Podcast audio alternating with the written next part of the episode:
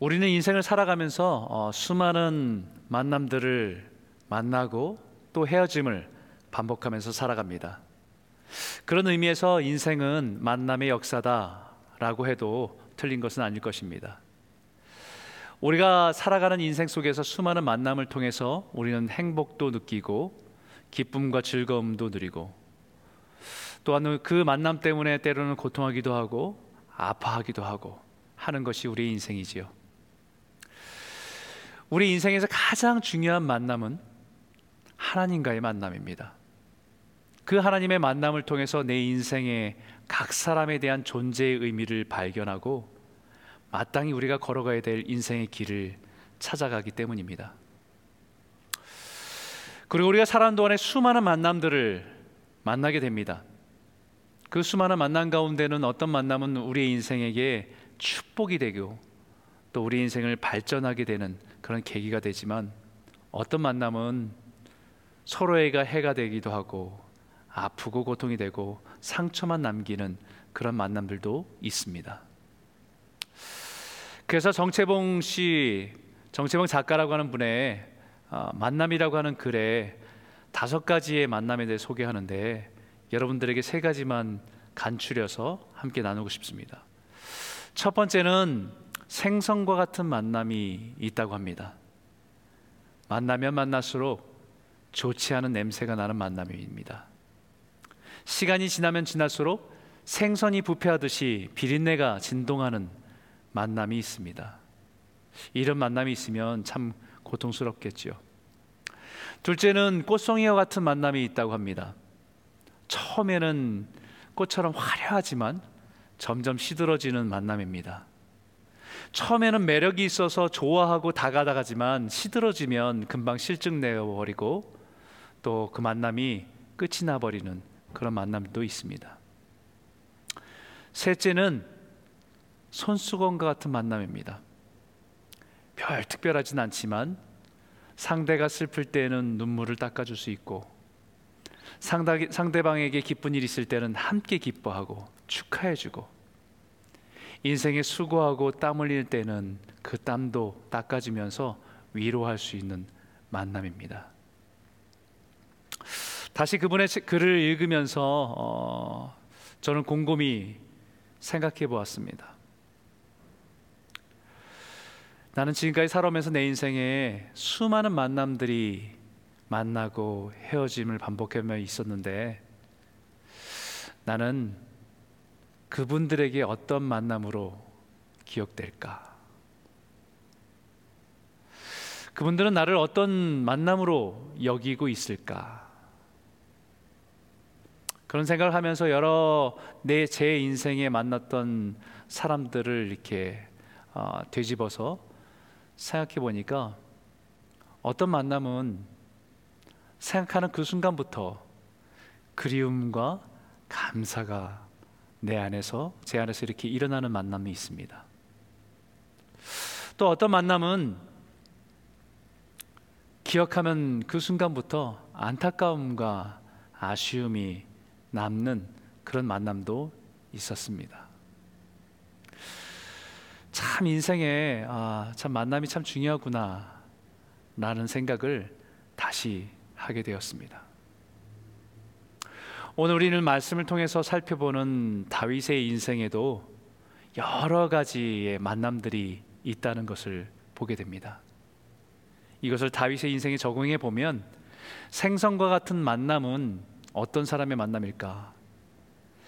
3일상 22장에 나오는 도액이라고 하는 사람과의 만남이 그와 같지 않을까 생각됩니다. 다윗이 쫓김을 당할 때에 다윗을 도와서 그를 보호해 줬던 제사장들 그것을 가지고 사울 왕에게 고발해서 그, 그 제사장들을 다 학살하는 일에 앞장섰던 사람이 도액입니다. 아마 도액이라는 사람을 생각하면 아마 다윗은 가슴에 분노와 상처가 일어날 것입니다. 그럼 꽃다발 같은 만남은 누구였을까요? 아마 사울 왕의 만남이 그와 같지 않았을까?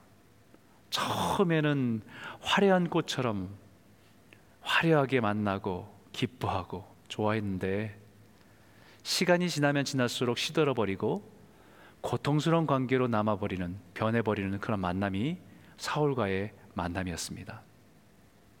그렇다고 한다면 다윗의 인생에 손수건과 같은 만남은 누구였겠습니까? 바로 사울 왕의 아들인 요나단과의 만남입니다. 물론 다윗의 인생에 빼놓을 수 없는 중요한 역할을 한 사람이라고 한다면 사무엘을 빼놓을 수가 없습니다. 사무엘은 다윗에게 영적인 멘토로서 지도자로서의 방향을 잡아주고 늘 영적으로 의지가 되고 인생의 고난과 고통의 앞에서 기대고 싶고 의지하고 싶었던 사람이 사무엘이었을 것입니다. 그에 못지않게 다윗의 인생의 손수건과 같이 인생의 위기에서 눈물을 닦아주고 위로해주며 다시 믿음을 일으켜 세워준 사람이 요나단이라는 사람이 있었기 때문에 오늘 우리가 기억하는 믿음의 사람 다윗 하나님의 마음에 합한 사람 다윗으로 설 수 있었다라고 말할 수 있을 것 같습니다. 다윗과 요나단의 관계가 처음 표현된 것이 18장 1절인데 이렇게 표현합니다. 성경에 같이 한번 읽어볼까요? 함께 읽겠습니다. 다윗이 사울에게 말하기를 마침에 요나단의 마음이 다윗의 마음과 하나가 되어 요나단이 그를 자기 생명같이 사랑하니라. 여기에 좋은 만남의 핵심이 있습니다. 요나단의 마음이 다윗의 마음과 하나가 되어라는 말입니다. 마음이 하나가 되어서 자기 생명같이 사랑했다라고 말하고 있습니다. 심지어는 그 뒤에 3절과 4절에 요나단은 다윗을 자기 생명같이 사랑하여 더불어 언약을 맺었으며 요나단이 자기가 입었던 겉옷을 벗어서 다윗에게 주었고 자기의 군복과 칼과 활과 띠도 그리하였더라라고 말합니다. 내가 아닌 다른 사람에게 나의 소중한 것을 나눠줄 수 있었다는 것은 마음이 하나가 될 때 가능한 것입니다. 요나단의 마음이 다윗의 마음과 하나가 되어서 그 하나가 되었다는 말은 그 두 사람이 남자로서 의긋투합되었다는 그런 단순한 의미가 아닙니다. 두 사람이 마음이 하나가 되어서 죄를 지을 수도 있기 때문입니다.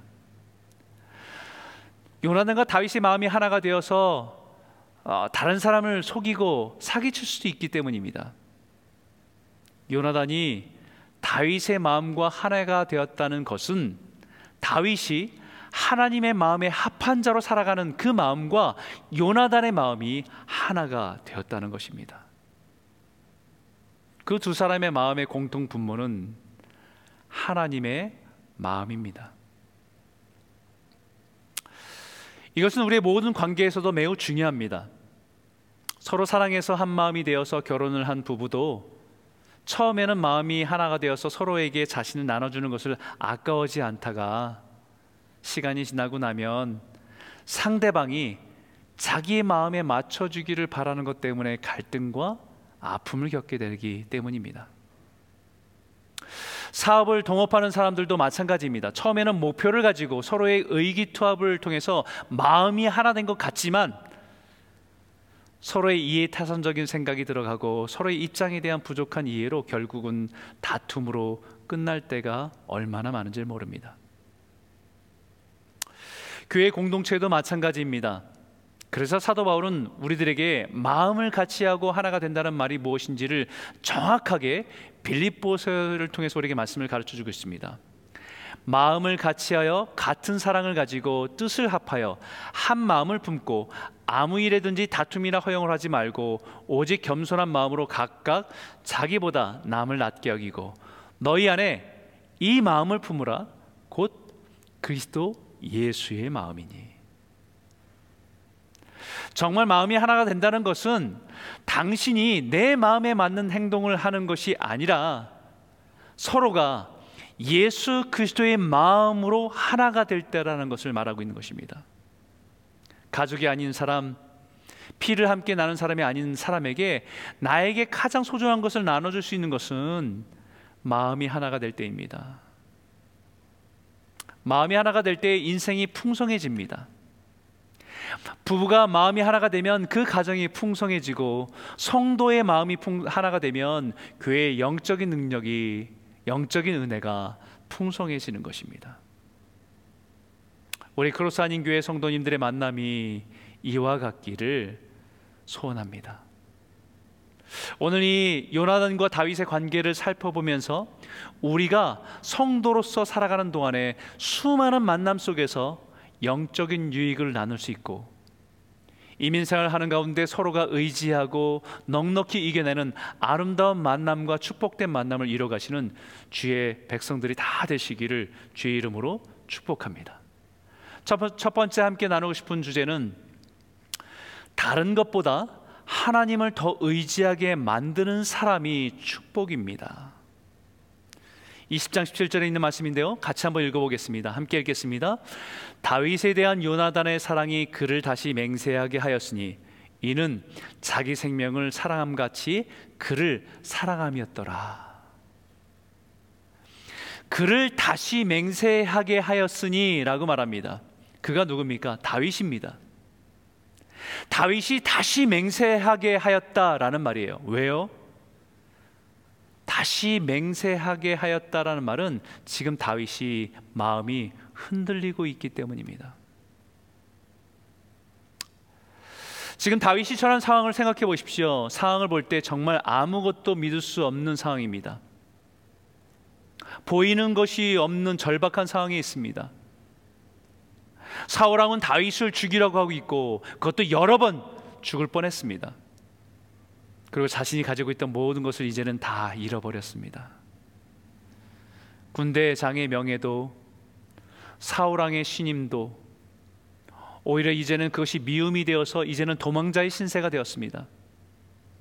이 모든 것이 자신의 실수와 죄 때문이라고 한다면 그래도 이해하겠지만 자신은 하나님 앞에서 믿음으로 살려고 하는데 이런 고통의 상황을 이해할 수 없게 만드는 것이지요.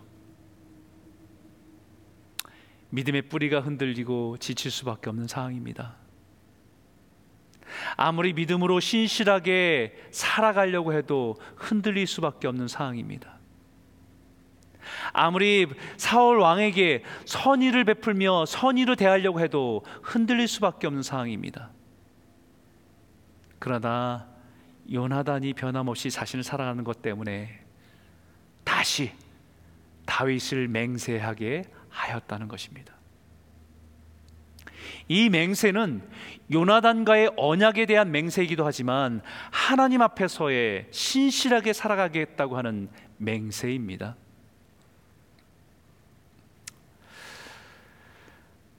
때로 우리의 신앙이 뜨거움이 있고 변화를 경험할 때 하나님에 대한 결단을 우리가 할 때가 있지요. 정말 주님, 이제는 주님을 위해 살겠습니다. 주님이 기뻐하시는 일만 하겠습니다. 주님이 말씀하시는 것에 대한 믿음으로 순종하며 따르겠습니다라고 결단하고 살아가지만 때로는 삶에 있어서 혼란이 오고 고난이 올 때 우리가 결심한 신앙을 지키기 어려울 때가 참 많이 있습니다. 흔들린다고 말할 수 있겠지요. 신앙이 흔들리고 영적으로 혼돈이 올 때에 그때 정말 필요한 사람은요. 믿음으로 붙들어 주는 사람입니다. 그래서 지금 당장 상황과 환경이 아닌 주님을 바라보게 하는 사람이 우리에게 꼭 필요한 사람입니다. 우리는 살아가면서 얄팍한 인간 관계에 뿌리를 둘 때가 참 많이 있습니다. 요나단의 입장에서도요. 인간적으로 다윗을 위로할 수도 있습니다. 다윗에게 아, 조금만 참아. 내가 왕이 되면 너를 다시 불러줄게. 다시 군대 장으로 세워줄게라는 약속으로 위로할 수도 있었을 것입니다. 하나님이 아닌 자신을 신뢰하고 의지하게 해서 관계를 더 견고하게 세우려 하고 싶을 때가 있습니다. 그러한 그것은 너무 위험한 것입니다. 신앙생활을 같이 하는 성도는 서로에게 자신을 의지하게 만드는 것이 아니라 어떻게 하면 이 사람이 주님을 붙들고 일어서게 만들어야 하는가가 우리의 주된 관심이어야 하는 것이지요. 흔들리던 다윗에게 요나단의 만남은 다시 하나님을 힘있게 의지하게 의지하게 만드는 것이었다고 말합니다. 23장 16절에 보니까 사울의 아들 요나단이 일어나 수풀에 들어가서 다윗에게 이르러 그에게 하나님을 힘있게 의지하게 하였는데 자기를 따르고 자기를 의지하게 만드는 사람이 아니라 주를 바라보게 하고 주님을 붙들고 주님 안에서 힘을 얻는 사람이 되게 하는 사람이 진정한 신앙의 우정을 나누는 사람이라는 것이지, 것입니다. 때로는 신앙으로 자신을 딛고 믿음으로 우뚝, 우뚝 선 사람이 되기를 바라고 그것을 기뻐하는 것이 진정한 믿음 안에서 만나는 친구입니다. 그 사람이 축복입니다. 사랑하는 성도 여러분, 저와 여러분이 누군가에게 이런 축복의 사람이 되기를 소원합니다. 기도로 붙들어주고 믿음으로 세워져서 모든 상황 가운데 하나님만 의지하고 힘을 얻도록 돕는 귀한 믿음의 성도들이 다 되시기를 주의 이름으로 축원합니다.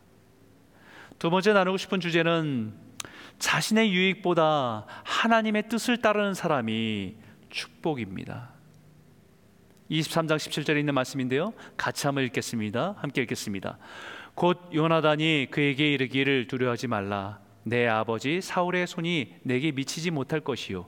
너는 이스라엘의 왕이 되고 나는 내 다음이 될 것을 내 아버지도 사울도 안다 하니라. 요나단과 사울 왕이 무엇을 안다고 말합니까? 다윗은 이스라엘의 왕이 되고 요나단은 그 다음이 될 것을 사울 왕도 알고 요나단도 한다는 것입니다. 지금 현실적인 입장은 자신이 한 나라의 왕의 아들이고 누가 뭐래도 이 나라의 후계자는 자신이라는 것은 당연한 현실입니다. 그런데 분명히 말합니다. 이 이스라엘의 왕은 다윗이 될 것이고 나는 그 다음이 될 것이다. 다윗이 이스라엘 왕이 될 것이라는 것을 누구의 뜻입니까? 그것은 하나님의 뜻입니다. 그 하나님의 뜻임을 알고 자신도 알고 자신의 아버지인 사울왕도 안다고 분명히 말합니다. 이것이 하나님의 계획이라고 할 때 이것을 인정하고 받아들이는 것이 여러분 쉽겠습니까? 결코 쉽지 않을 것입니다.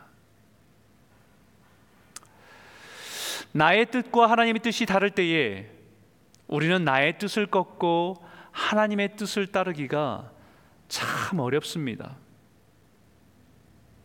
내 계획과 내 욕심을 내려놓고 하나님을 뜻, 하나님의 뜻을 따른다는 것은 결코 쉽지 않습니다. 그래서 다 사울은 자기의 뜻을 끝까지 포기하지 않으려고 하나님의 뜻과 계획에 저항하는 것입니다. 이미 왕으로서 누리고 있는 모든 권력과 부를 잃을까봐 그것을 내려놓지 못하고 하나님의 뜻에 저항하고 있는 것이죠. 그러나 요나단은 자기의 욕망보다 하나님의 뜻과 계획에 따르기로 한 것입니다.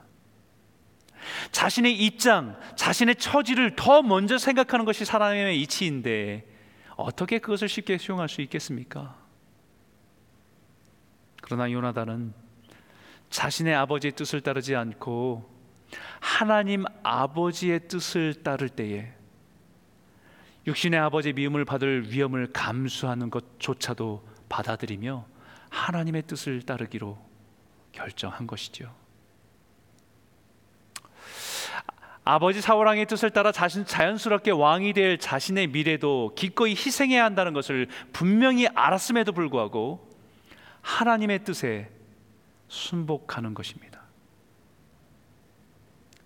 요나단은 자신의 아버지를 사랑하고 또한 다윗을 사랑하지만 더 먼저 하나님을 더 사랑한 사람이었기 때문에 하나님의 뜻 앞에 순복할 수 있었던 것입니다.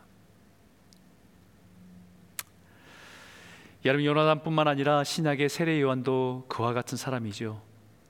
세례 요한은 나는 너희로 회개하기 위해서 물로 세례를 베풀거니와 내 뒤에 오시는 이는 나보다 능력이 많으시니 나는 그의 신을 들기도 감당하지 못하겠노라. 그는 성령과 불로 너에게 세례를 베푸실 것이요. 수많은 사람들이 세례 요한을 환호하면서 세례 요한을 진정한 선지자라고 하면서 그를 따를 때였습니다. 세상적인 눈을 볼 때는 세례 요한은 이미 유명인이고 예수님은 아직 무명인에 불과했을 때입니다.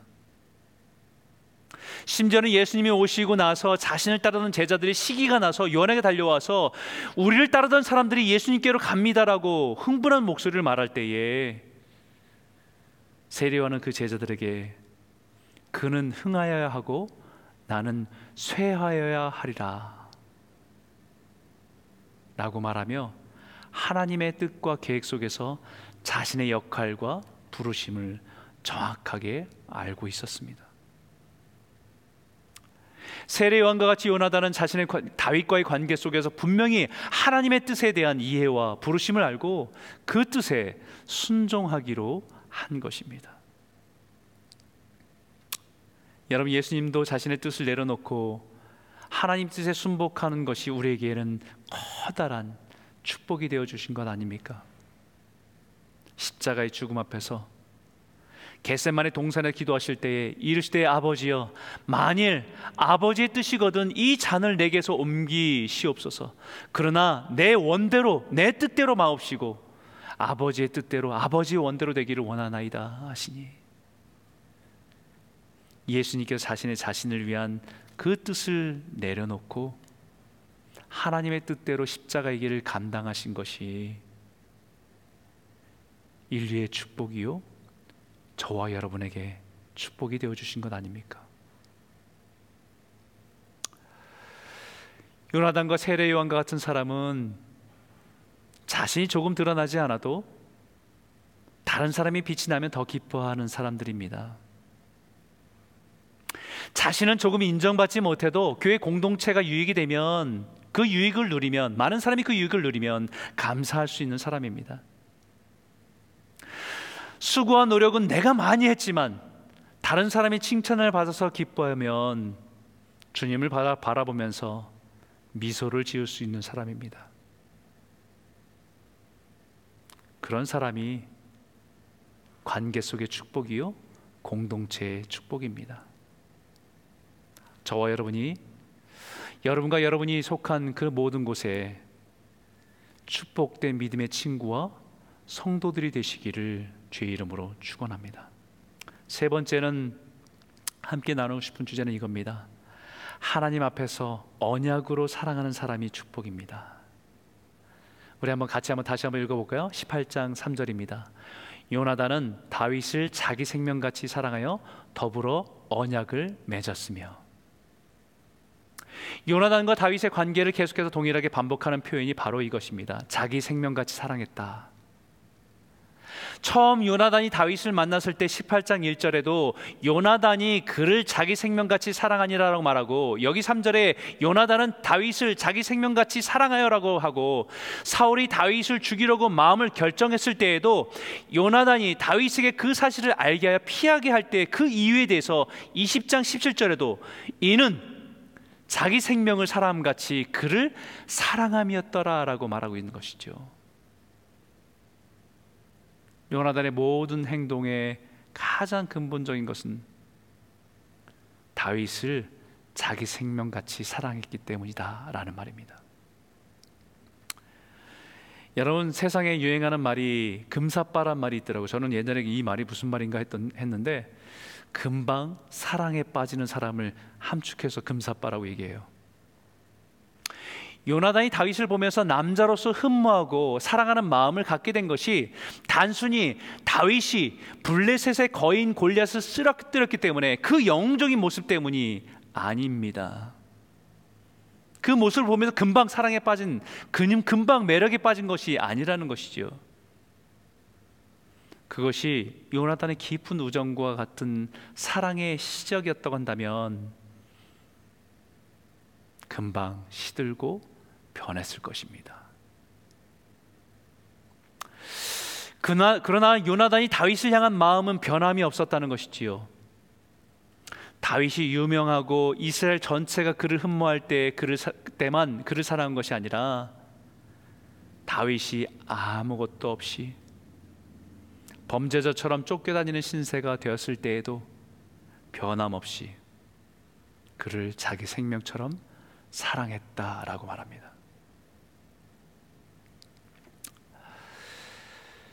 우리는 살아가면서 어, 사랑의 감정을 참 많이 경험하며 살아갑니다.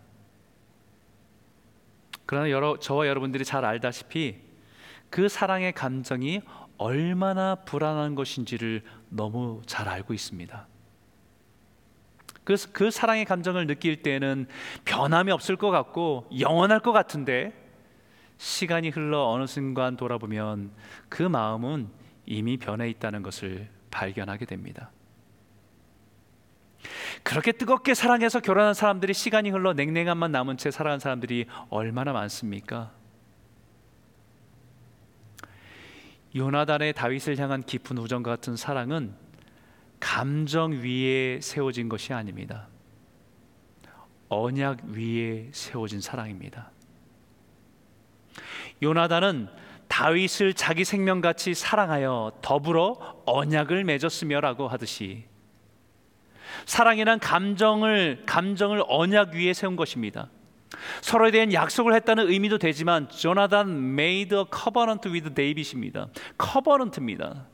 이것은 원어로 메리트란 단어인데 개개인의 약속이 아니라 법적인 효력이 있는 여기서는 하나님 앞에서 언약으로서 서로에게 약속한 것을 말하는 것입니다.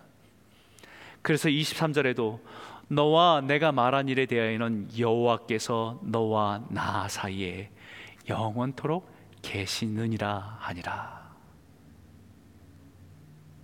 너와 나 사이에 여호와께서 계신다.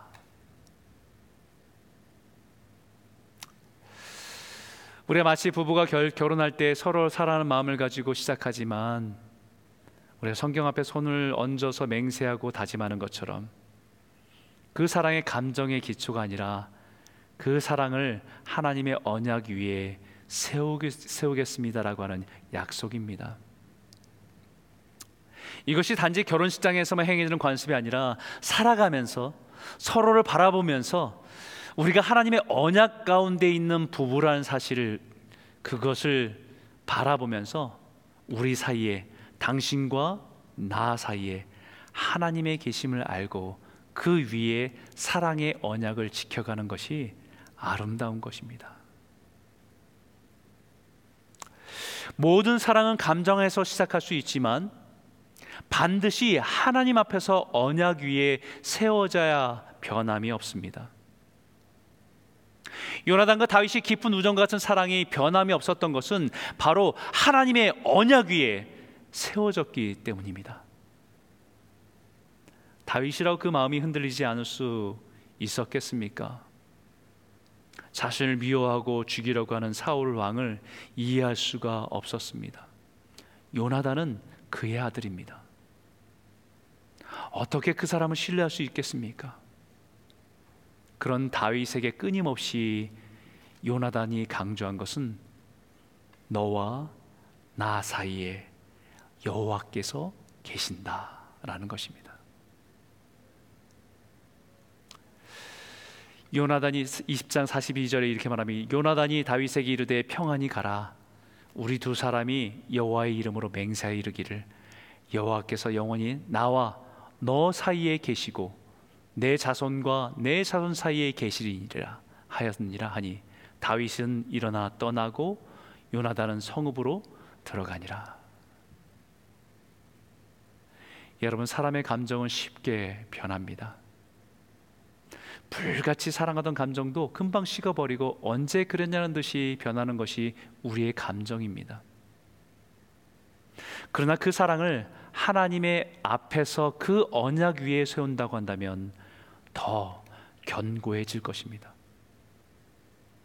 그 사람이 실망스럽고 때로는 마음에 들지 않고 더 이상 기대할 것이 없다 해도 너와 나 사이에 하나님이 계심을 알고 예수님을 통해서 바라보면 그 관계는 더욱 축복된 관계로 성숙된 관계로 나아가게 될 줄 믿습니다. 사랑하는 성도 여러분, 5월은 가정의 달이라고 말합니다. 가족들의 소중함을 기억하면서 감사로 기념하는 달입니다. 코로나로 인해서 서로 지치고 힘든 시간을 지나갈 때 서로를 사랑하며 아름다운 가정을 세워가시기를 축복합니다. 내 마음으로 보면 마음에 안 들어도 너와 나 사이에 하나님의 계심을 믿으며 예수님의 눈으로 서로 바라볼 때 그의 연약함까지도 사랑하신 그 사랑으로 부부의 관계를 세워가고 가정을 세워가고 교회를 세워가는 믿음의 귀한 성도들 축복의 통로들이 다 되시기를 주의 이름으로 축원합니다.